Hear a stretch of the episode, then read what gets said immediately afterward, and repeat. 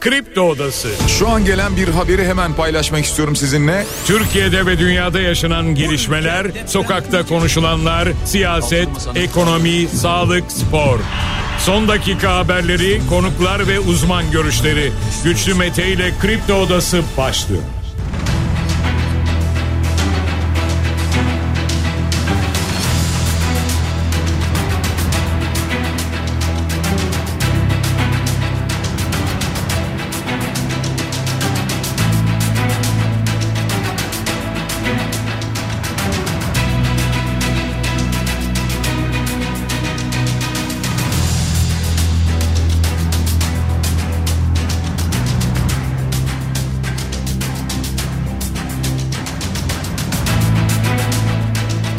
Ocak çarşamba sabahından Kafa Radyo'dan Kripto Odası'ndan tüm Türkiye'ye yurt dışında bizi dinleyen dinleyicilerimize günaydın. Hepinize sağlıklı ve güzel bir gün dileyerek her sabah olduğu gibi programımıza başlıyoruz sevgili dinleyiciler. Bugün saat 9.45'e kadar sizlerle birlikte olacağız. Gündemdeki başlıkları değerlendireceğiz Kripto Odası'nda. Sizler de görüşlerinizle, fikirlerinizle programa katılmak isterseniz Twitter üzerinden güçlü mete yazarak bana ulaşabilirsiniz. WhatsApp hattımızın numarası 0532 172 52 32. Bir hayli yoğun bir gündem var. Mümkün olduğunca bu başlıkların hepsini bir program içerisinde sizlerle paylaşacağız. Cumhurbaşkanı Erdoğan'dan Süper Kupa krizine ilişkin yorum geldi. Türkiye'ye yönelik sinsi bir operasyon dedi. Başka neler söyledi birazdan paylaşacağız. Yine bu konuyla ilgili Bolu Belediye Başkanı Tanju Özcan'a Süper Kupa görseline ilişkin bir soruşturma başlatıldı. Seçime 36 siyasi parti katılabilecek. Dün Yüksek Seçim Kurulu bunu duyurdu. Artık tamamen seçim süreci içerisindeyiz biliyorsunuz. CHP 150 adayını daha açıklayacak. Bu adayların yarın açıklanması bekleniyor. Özgür Özel'den Ege Akersoy'un tutuklanmasına bir tepki var sevgili dinleyiciler. Tevhid bayrağı açan kişiye yumruk atan Ege Akersoy'un tutuklanmasıyla ilgili eline sağlık diyen Fatih Altaylı'ya da bir soruşturma geldi. Birazdan bu olayla ilgili detaylara bakacağız, yer vereceğiz. 3 iyi Partili gözaltına alındı. Onlara ilişkin de Meral Akşener'den gelen açıklama var. Bunları da paylaşacağız. Mossad'a dün MIT operasyonu gerçekleşti Türkiye'de. İstanbul merkezli gerçekleşen bir operasyondu. 34 gözaltı oldu Mossad'la ilgili. Şimdi gözler memur ve emekli zammında çünkü bugün enflasyon verisi açıklanacak saat 10'da. TÜİK enflasyon verilerini açıklayacak ve ardından da aşağı yukarı memur ve emekli zammı belirlenmiş olacak. Ne bekleniyor bunlara da yer vereceğiz. Seçil Erzan'ın Fatih Terim'le de yazışmaları ortaya çıktı. Seçil Erzan'ın birçok yazışması daha ortaya çıktı öyle söyleyelim. Bunlar içerisinde neler var bunları da paylaşırız. Japonya'daki depremde ölenlerin sayısı 55'e yükseldi. Ve Japonya'da dün bir de uçak kazası yaşandı biliyorsunuz. 5 kişi hayatını kaybetti. 2023'te Türkiye'de en az 315 kadının öldürüldüğü duyuruldu. Yani neredeyse her gün bir kadın öldürüldü ki bu en az veri olarak veriliyor. Yani belki de daha fazlası var. Hablemitoğlu suikastinin firari sanığı Nuri Gökhan Bozkır yakalandı. Veya şöyle söyleyelim bir kez daha yakalandı. Firar etmişti çünkü. Türkiye Futbol Federasyonu'ndan günler sonra bir açıklama geldi. Atatürk ilkelerimiz tartışmaya açık olmamıştır dedi Türkiye Futbol Federasyonu. Başka neler söyledi bunları da paylaşırız.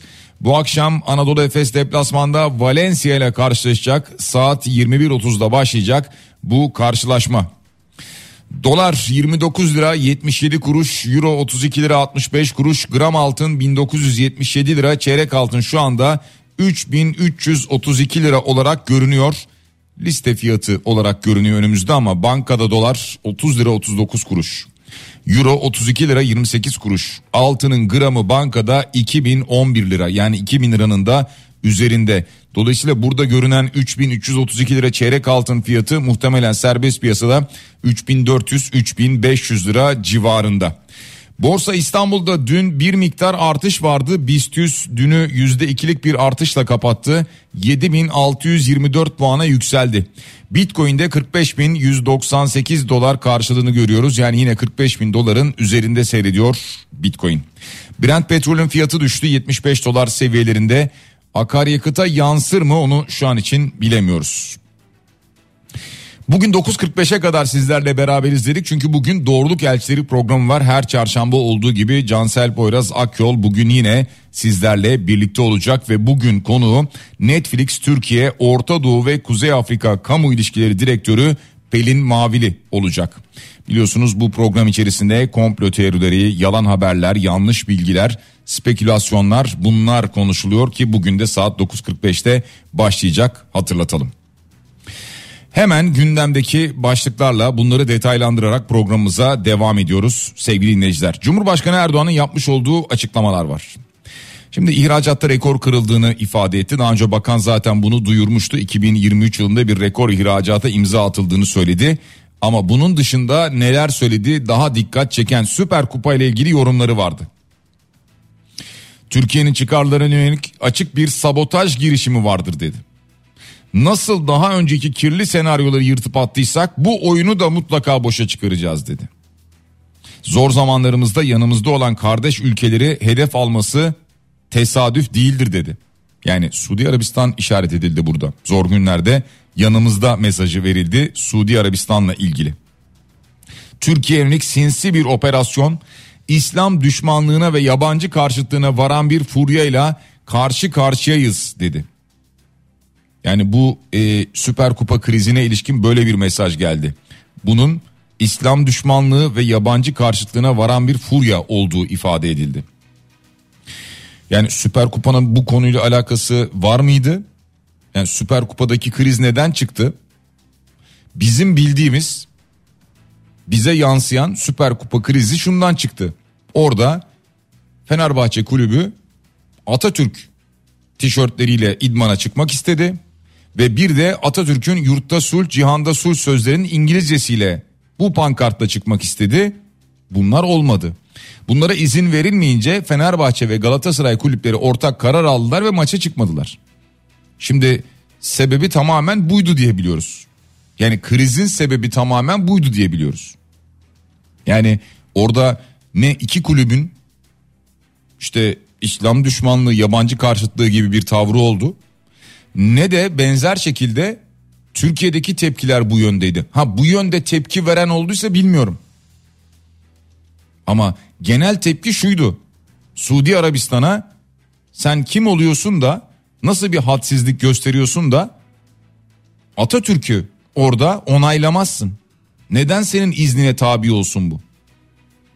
Ha bir başka tepkiyi söyleyeyim size. Asıl en baştan geliyordu tepki. Neden Türkiye Süper Kupa finalini Cumhuriyetinin kuruluşunun 100. yıl dönümünde gidip de Suudi Arabistan'da oynuyor. Esas tartışma buydu. Ee, dediğim gibi yani şu anda Cumhurbaşkanı'nın söylemiş olduğu bu sözlere ilişkin hani bunu İslam düşmanlığına çeviren varsa bilmiyorum. Ama genel şikayet bu yönde değildi. Netice itibariyle Türkiye'ye yönelik bir sinsi operasyon deniyor bunun içinde yine ve bunun da e, yine çözüleceği söyleniyor bu sözler içerisinde. Bu arada Türkiye ile Suudi Arabistan arasında doğrudan yatırım teşvik anlaşması onaylandı. Yani Suudi Arabistan bunu dün onayladı. Bir e, mutabakat zaptı vardı daha önceden yaz aylarında e, Cumhurbaşkanı ve e, beraberindeki heyet biliyorsunuz Suudi Arabistan'a gitmişti. Orada bir mutabakat zaptı vardı yatırımlarla doğrudan yatırımlarla ilgili e, o imzalanmıştı bu kez Bakanlar Kurulu bunu onaylamış Suudi Arabistan'da. Yani Suudi Arabistan'a da neden fazla bir şey demediğimiz herhalde daha net bir şekilde şimdi anlaşılıyor. Hazır bundan bahsetmişken şimdi federasyondan gelen bir açıklama oldu. Sürecin hiçbir aşamasında milli değerlerimiz ve Atatürk ilkelerimiz tartışmaya açık olmamıştır. Aksi iddialar provokasyon amaçlıdır diyor. Peki e, şunu merak ediyoruz. Ne oldu da her iki kulüpte oynamaktan vazgeçti, maça çıkmaktan vazgeçti. Madem ki milli değerlerimiz ve Atatürk ilkelerimiz tartışmaya açık olmadı sürecin hiçbir aşamasında. Böyle deniyor çünkü. Tamam peki. Federasyonun bu sözlerine tamam dedik. O zaman sebep neydi? Diyor ki ilgili müsabaka FIFA statüsü gereğince FIFA uluslararası maçların düzenlenmesine dair talimata tabidir. Uluslararası maçlarda olması gereken tüm gereklilikler ve prosedürler bu maç için de aynen geçerlidir. Türkiye Futbol Federasyonu olarak toplumumuzun en önemli birleştirici gücü olan sporun farklı amaçlara alet edilmesi yönündeki çabalara asla mücadele, müsaade etmeyeceğiz diyor.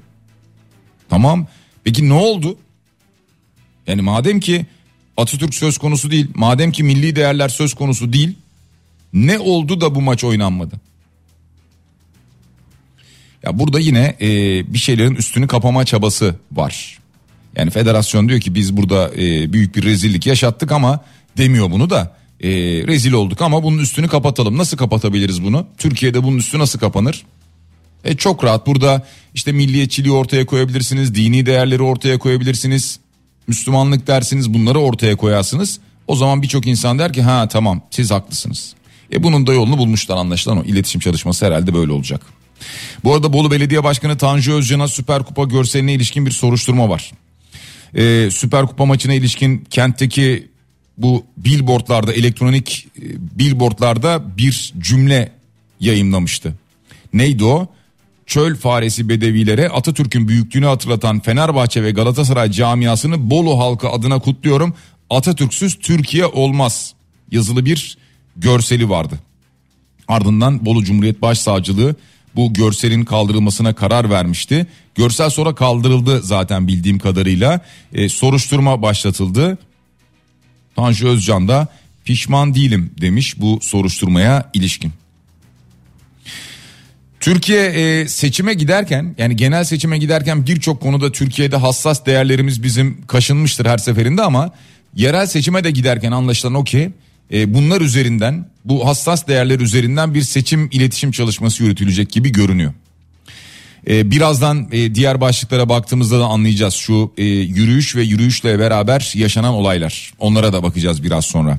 Seçime toplamda 36 siyasi parti katılabilecek sevgili dinleyiciler. Bunu da Yüksek Seçim Kurulu Başkanı Ahmet Yener açıkladı. 36 siyasi parti katılacak. 31 Mart tarihinde gerçekleşecek seçim biliyorsunuz yerel seçim 31 Mart'ta. Yani şu anda 3 aydan kısa bir süre kaldı yerel seçim için. Ee, biraz önce söyledim başlıklar arasında CHP 150 adayını daha açıklayacak. Yarın bu adayların açıklanması bekleniyor. Bu adaylar içerisinde CHP'nin kazanması çok muhtemel olan yerlerdeki adayların açıklanmayacağı iddiası var yine. Yani mesela İstanbul içerisinde işte Beşiktaş, Kadıköy gibi ilçeler, Şişli gibi ilçeler deniyor. Veya işte İzmir'in Büyükşehir Belediye Başkan adayı. O da açıklanmayacak henüz deniyor. Gibi iddialar var ama yarın çok daha netleşecek bu göreceğiz. Netice itibariyle CHP adaylarını açıklamaya devam ediyor. Aslında bu seçimde merakla beklenen birkaç konu var. Bir tanesi İstanbul Ankara adayları tabi tahmin edersiniz ki CHP'nin adayları kim olacak diye merak edilirken yani çok da değişiklik beklenmiyordu zaten. Ekrem İmamoğlu ve Mansur Yavaş ilan edilmişti. İzmir adayı CHP'nin merak ediliyor. Tunç Seher olur mu olmaz mı? Bir değişiklik olacak mı olmayacak? Merak edilen bir konu bu. Asıl merak edilen konuysa AK Parti'nin İstanbul ve Ankara adayı kim olacak? Daha çok merak edilen konu bu. Yani e, görev başında bulunan şu anda görevini devam ettiren başkan genelde daha avantajlı biliyorsunuz. Evet e, yıpranır ama daha avantajlıdır. Yani ayrıca bir seçim çalışması yapmasına çok gerek yok çünkü görev başında. Ama e, karşı duracak olan isim kimse, rakibi kimse onun sahaya inmesi gerekiyor. Hızlıca çalışmalar yapması gerekiyor. Şimdi o nedenle AK Parti'nin henüz İstanbul ve Ankara adayı da açıklanmış olmadığı için AK Parti muhtemelen kendi içerisinde çeşitli çalışmalar yapıyor ve bu çalışmalarda adayını belirlemeye gayret ediyor. Yani kendi içerisindeki en doğru ismi bulmaya çalışıyor rekabeti kuvvetli olsun diye. AK Parti'de dün bir toplantı gerçekleşti. AK Parti Genel Merkezi'nde. aday tespit komisyonu toplandı. Şimdi bakın buradan enteresan bir bilgi geldi. Yani AK Parti'nin bu çalışmasına e, Cumhurbaşkanı Erdoğan başkanlık yaptı veya AK Parti Genel Başkanı sıfatıyla orada başkanlık yaptı. Bu toplantı devam ederken İçişleri Bakanı Ali Yerlikaya AK Parti Genel Merkezi'ne gitti. Şimdi tabii kafalarda soru işareti oluştu hemen. Yani madem ki burada böyle bir toplantı var şu anda. Aday tespit komisyonu toplanmış. E, İçişleri Bakanı Ali Yerlikaya AK Parti Genel Merkezi'ne gidiyorsa e, herhalde Cumhurbaşkanı'nın veya AK Parti Genel Başkanı'nın bulunduğu toplantıya gidiyordur. Yani başka bir iş için gitmiyordur diye düşünüldü. Ve dolayısıyla şimdi acaba Ali Yerlikaya ismi yeniden mi gündeme geliyor? Yani İçişleri Bakanı'nın ismi İstanbul için mi gündeme geliyor diye bir soru işareti doğdu dolayısıyla kafalarda. Yoksa e, daha önce konuşulan çeşitli isimler vardı. E, ilk sırada Murat Kurum'un da adı geçiyordu biliyorsunuz. Ama henüz açıklanmış değil. Takip ediyoruz. Devam edelim. Yeniden Refah Partisi'nden bir açıklama geldi. Erdoğan'dan yana tavrımızı belirledik diyor. Suat Kılıç yapmış bu açıklamayı. Yeniden Refah Partisi'nin Genel Başkan Yardımcısı Suat Kılıç. Eski AK Partili biliyorsunuz bakanlardan. TKP'den Maçoğlu ile ilgili bir açıklama var. Fatih Mehmet Maçoğlu. Tunceli Belediye Başkanı biliyorsunuz. İstanbul'un 4 ilçesinden aday olabileceğini en güçlü olasılıklardan birinin de Kadıköy olduğunu söylemiş TKP Genel Sekreteri Kemal Okuyan. Yani bilmiyorum olur mu e, Fatih Mehmet Maçoğlu yani Kadıköy'den veya İstanbul'un bir ilçesinden aday olur mu? E, olursa tabi İstanbul'daki atmosfer biraz daha farklıdır. Yani İstanbul'un seçim bakışı vesairesi bunlar biraz daha farklıdır. E, adaya oy verebilir İstanbul'da seçmen evet ama siyasi partiyi de gözetir burada. Yani daha çok oy alacak partiden yana bir tavır koyabilir onu demek istiyorum. E, bilemiyorum tabii kendi içlerinde alacakları karardır netice itibariyle.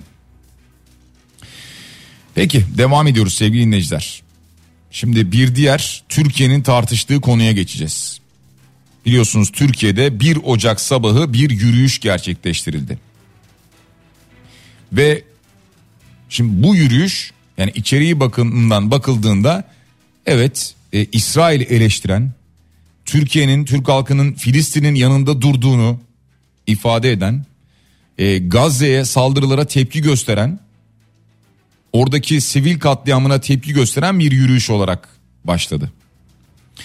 İşte bu yürüyüş sırasında bir olay meydana geldi ki onu da artık hepiniz biliyorsunuz. Bir e, tevhid bayrağı açılmıştı bir kişi tarafından ve ona da Ege Akersoy yumruk attı.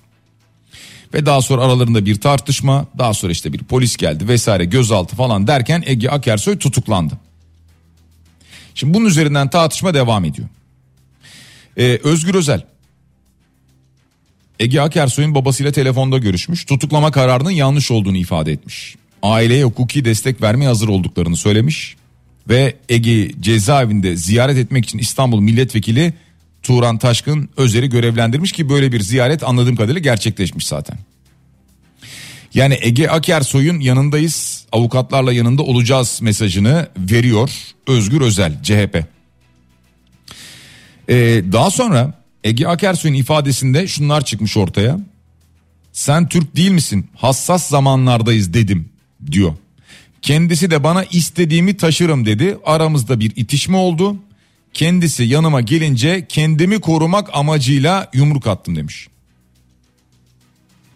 Ee, sözlü olarak uyarmam gerekirdi. Olay nedeniyle pişmanım. Ben herhangi bir ulusa yönelik aşağılayıcı bir söz söylemedim. Sadece Türk vatandaşı olduğunu tahmin ettiğim kişiyi uyarmak istedim.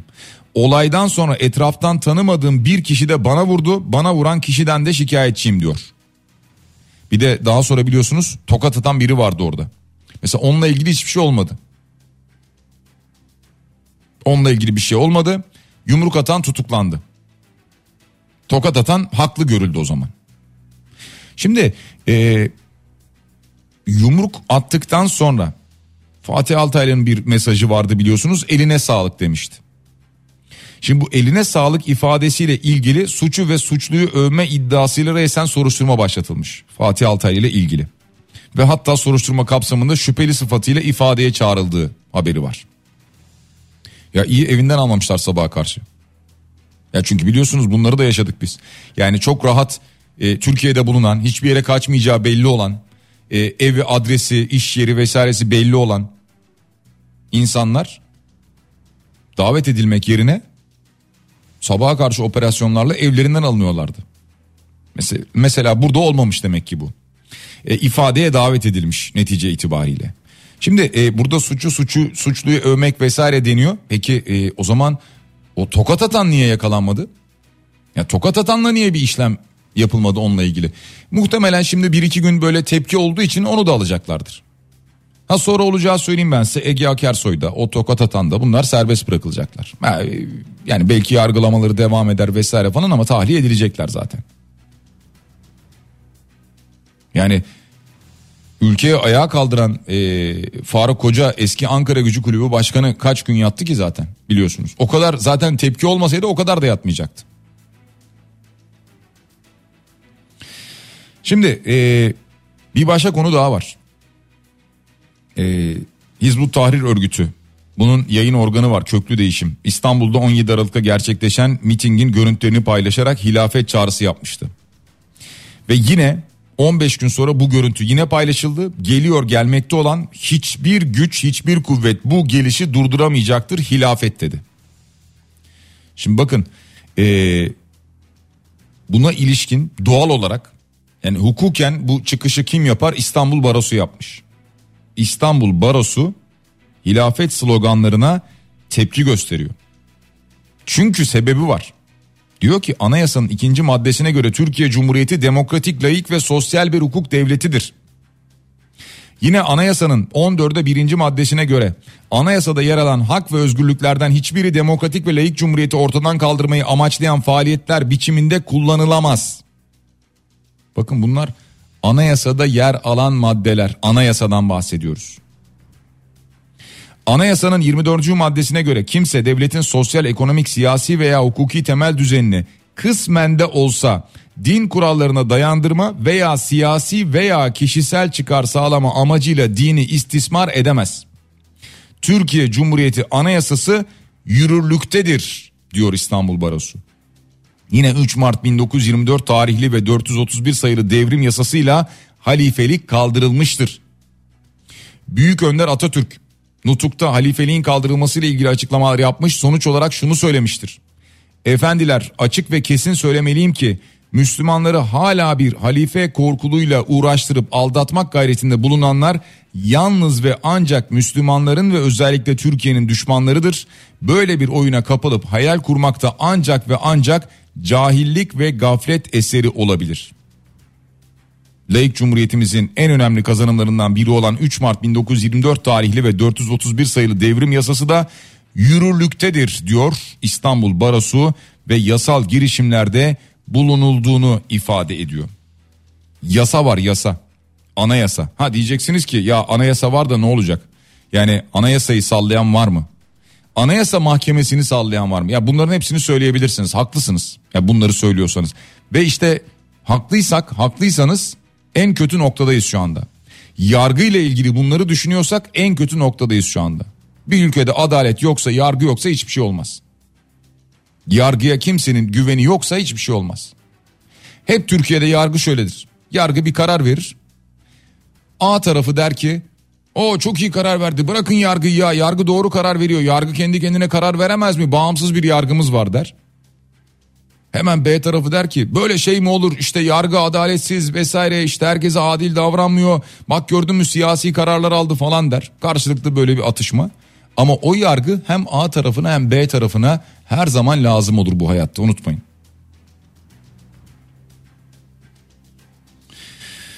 Ee, dinleyicimiz yazmış diyor ki Ege'ye tokat atan Oğuzhan Toksun isimli şahıs dün yakalandı ifade verdikten sonra serbest bırakıldı maalesef demiş. İşte böyle yani neticede söyledim ben yani yakalanır yakalanmış serbest bırakılmış.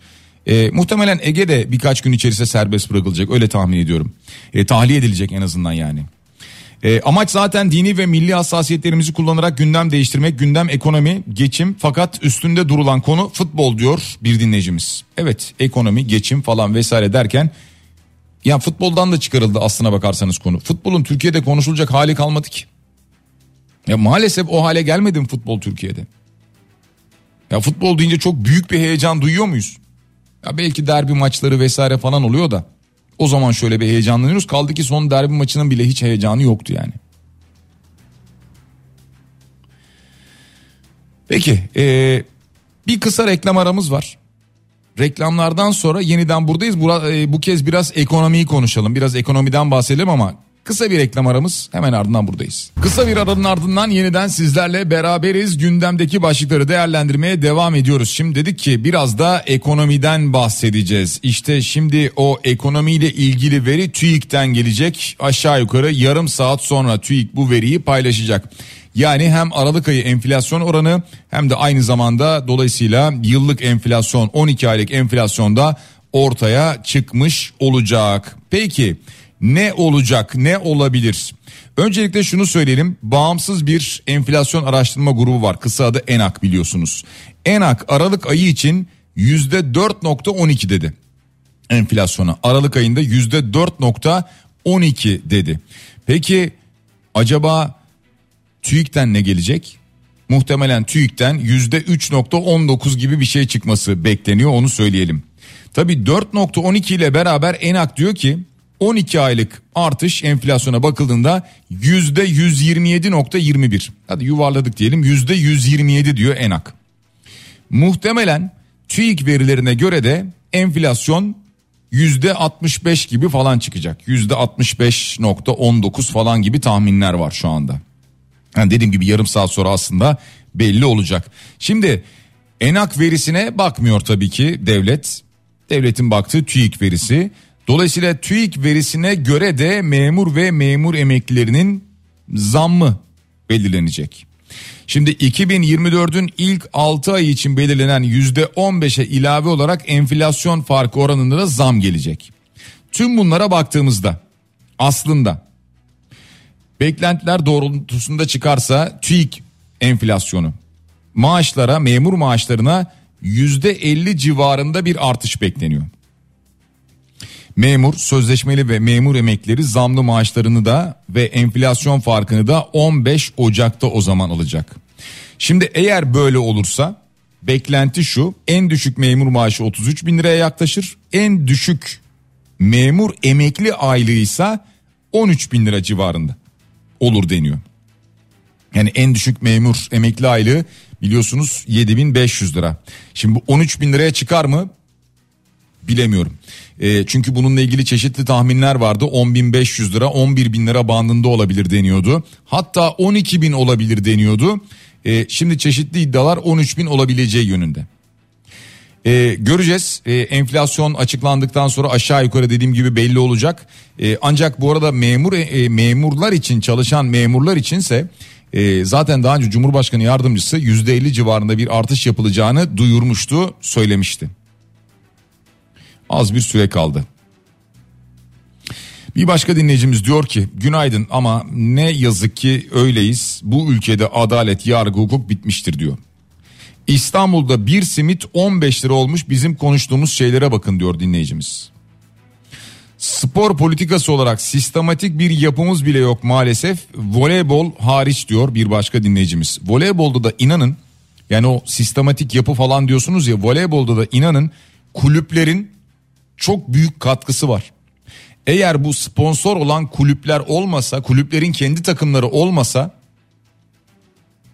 yani o firmalar o takımların başında olmasa inanın orada da büyük zorluklar çıkar. Yani çok büyük emeklerle bir yere kadar gelebildi. O da ağırlıklı olarak kadın voleybolu biliyorsunuz. Yani burada başarılı oluyor Türkiye. İyi ki varlar. Yani büyük emeklerle oralara gelebiliyorlar. Gerçekten çok zor çünkü. Böyle bir dünya içerisinde başarılı olabilmeleri. Şimdi biz ekonomiyle e, devam edelim biraz daha. E, malum şimdi belli olacak bundan sonra e, çeşitli formüller üzerine konuşuluyor. Para üzerine konuşmaya devam edelim biraz. E, marketlerde etiketler değiştirilmeye başlanmış ki bu sadece yani bildiğimiz büyük zincir marketlerde falan değil yani. E, bunu daha önce de konuştuk biliyorsunuz. Hemen e, fiyatlara yansıyacak demiştik bu. E, Yani çünkü asgari ücrete yüzde elliye yakın bir zam gelmesi demek işte birçok çalışanın maaşının artacak olması demek. Aynı oranda olmayabilir. Yani asgari ücretli yüzde elli aldı diye herkes yüzde elli almaz belki ama yüzde otuz olur, otuz beş olur, kırk olur, elli beş olur, altmış olur bilemiyorum. E, ürününü satan diyor ki ben bunu ürüne yansıtacağım. Ha, tamamını yansıtmaz. Yani elbet hani gideri e, giderinin tamamı maaş değildir. Tamamını yansıtmaz ama bir miktarını diyor ki ben ürünüme yansıtacağım veya ne bileyim bir hizmet e, satıyorsa ben buna yansıtacağım diyor. E, bunu zaten görmeye başladık şimdiden. 2024 yılında da ek MTV alınacak mı? Biliyorsunuz buna benzer haberler çıkmaya başlamıştı ki Cumhurbaşkanlığı İletişim Başkanlığı Dezenformasyonla Mücadele Merkezi bu iddianın doğru olmadığını duyurmuş. Ya en azından şu an için doğru değil onu anlıyoruz. Devam ediyoruz parasal konularla ilgili. Milli Piyango'da büyük ikramiye 400 milyon lira Kolombiya'ya çıktı iddiası vardı ya. Ee, buna ilişkin Milli Piyango'dan bir açıklama gelmiş. Biletin İstanbul'a çıktığını, 1969 doğumlu bir Türk vatandaşının biletin sahibi olduğunu açıklamış. E, fakat şunu söylüyorlar yani kişisel verileri koruma kanunu var. Dolayısıyla kendisi istemediği sürece biz kendi ismini duyuramayız, anons edemeyiz diyorlar. E, dolayısıyla bu bilet anladığım kadarıyla yine online olarak satın alınmış. Ama İstanbul'da birine çıkmış. CHP Genel Başkan Yardımcısı Özgür Karabat biliyorsunuz Dün programda konuşmuştuk. 400 milyon liralık yılbaşı ikramesi Kolombiya'ya çıktı bilgisini paylaşmıştı. Şimdi e, bilmiyorum bunun üzerine gidilir mi e, daha onu göreceğiz. Para demişken Seçil Erzan'dan da konuşalım. Seçil Erzan davasında yeni bir gelişme var çünkü. Telefonunu kırmıştı. E, fakat bu kırık telefondaki 181.538 adet mesaj incelenmiş. Ve Seçil Erzan'ın 74 farklı kişiyle yaptığı dava konusuyla alakalı olabilecek mesajların dökümü yapılmış. Yani dava konusu olanların dökümü yapılmış. Ee, orada bir numara var. Fatih Terim yeni yazıyor. Fatih Terim yeni isimli kişiyle 371 kez mesajlaştığı tespit edilmiş. Yani bu görüşme içerisinde birçok şey var öyle söyleyelim. Yani kendi parasına dair soruları var Fatih Terim'in. Ee, aslına bakarsanız anladığım kadarıyla doğal sorular. Yani işte para benim para ne zaman dönecek? İşte ne kadar kaldı? Ne kadar yatırmamız gerekiyor? Ne kadar alacağız? E, fonla ilgili bir durum var. Arada Secil Erzan'ın işte bunun şu kadarını fona bağlayalım, bunu şöyle fona yatıralım gibi, fona aktardık gibi e, bir takım açıklamaları var. Daha doğrusu yazdıkları içerisinden anlıyoruz ki bunlar var. Onun dışında e, gayet doğal olan yazışmalar da var bir bankacıyla yani şu kadar para lazım haftaya gerekiyor bilmem ne vesaire falan filan. Ama o fon kelimesi arada geçiyor mu? Geçiyor. E, bu arada Arda Turan'la e, da yazışma var. Arda Turan benim kayışı kopardın bakalım ne oluyor diyor mesela. İşte bana yalan söylüyorsun vesaire falan diyor Arda Turan. Ömrümde düşmediğim hale düşürdün beni. Çarşamba benim için sondu diyor. Seçil Erzan ben hala sözümün arkasındayım diyor. İşte oyaladın oyalamadın vesaire falan. Benim kayışı kopardın bakalım ne oluyor diyor Arda Turan. Koparma ne olur koparma olmuş işi bozma diyor Seçil Erzan. Benim param geliyor mu bugün gelmiyor mu? 400'ü alamıyordun bugün kesin çıksın diye ben alıp Okan'a götüreceğim Arda diyor. Arda Turan diyor ki sana imzasız kayıtsız 15 milyon dolar nakit aktardım. Ben o adama parayı götüreceğim her şeyi yakmazsam nokta nokta noktayım. Bizi oyalarsın ha diyor. Seçil Erzan da yakma iki çocuğun var diyor. Arda Turan da diyor ki bu işin sorumlusu kim? Hemen onun numarasını atıyorsun seni yalancı diyor. Seçil Erzan da diyor ki benim tek sorumlusu. Vesaire vesaire diye giden bir yazışma. 15 milyon dolar aktarmış imzasız bir şekilde. Yani kendi ifadesiyle. Kayıtsız, imzasız diyor. Yani e, en başından beri şunu söylüyorum. Bu işte birinci suçlu dolandırıcı. En başta. Dolandırıcı kimse. Seçil Erzan mı? Arkasında birileri mi var? Birileriyle birlikte mi yaptı? Neyse onu bilmiyorum. En başta Seçil Erzan veya işte kimse o dolandırıcılar.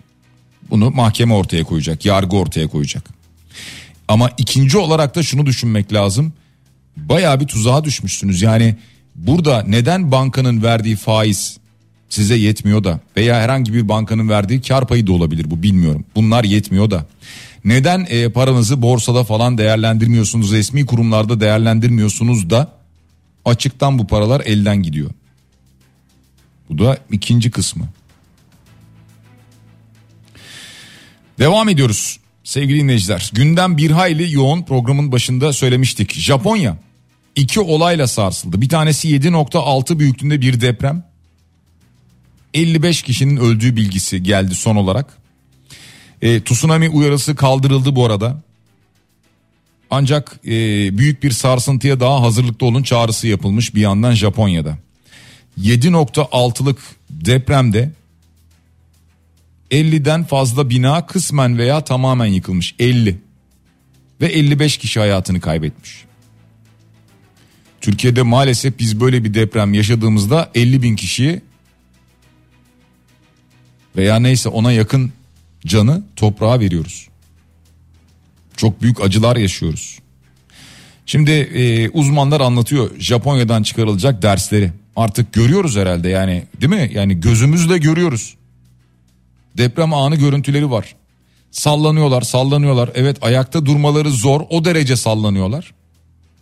Ama böyle e, çok büyük bir panik, oradan oraya koşturma vesaire falan bağırmalar, çığlıklar buna benzer şeyleri pek görmedik. Ha, olabilir yani endişe de eder insan ama bina yıkılmıyor ki biliyor. O binanın yıkılmayacağını biliyor.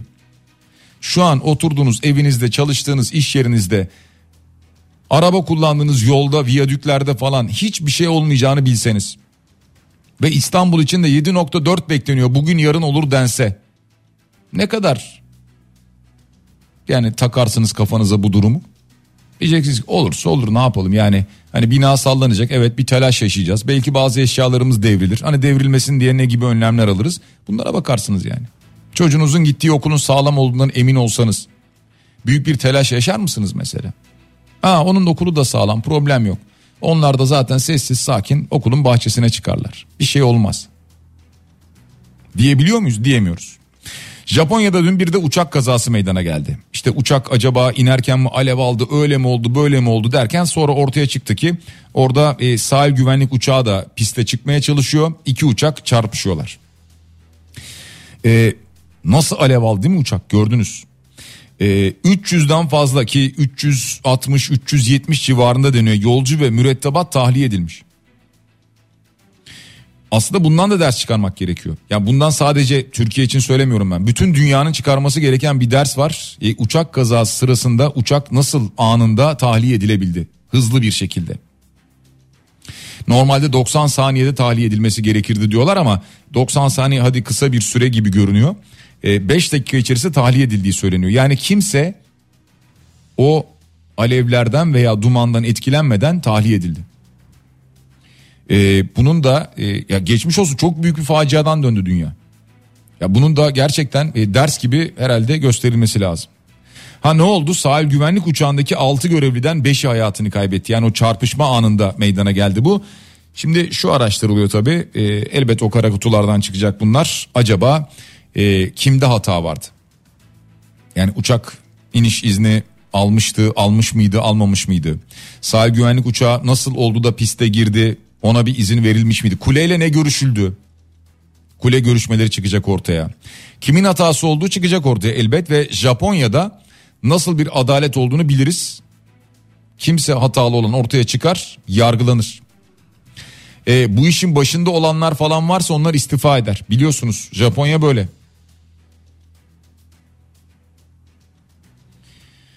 Devam ediyoruz sevgili dinleyiciler. Gündemdeki diğer başlıklarla Türkiye'de bir operasyon yapıldı ki o operasyon Mossad'a yapıldı.